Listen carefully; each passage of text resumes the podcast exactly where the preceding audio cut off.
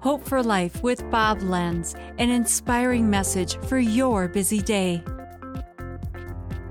The Bible says in John 13 36, Then Jesus said, Will you really lay down your life for me?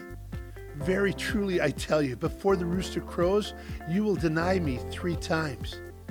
Peter had a big mouth.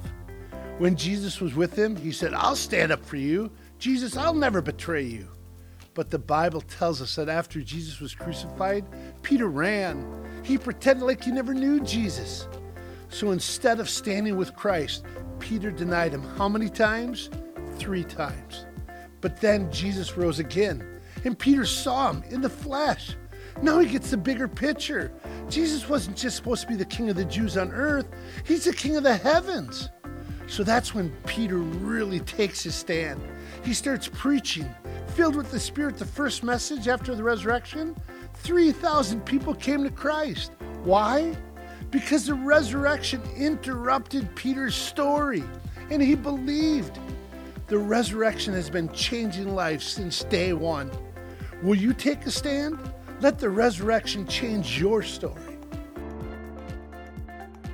This has been Hope for Life with Bob Lenz. Discover more at lifepromotions.org.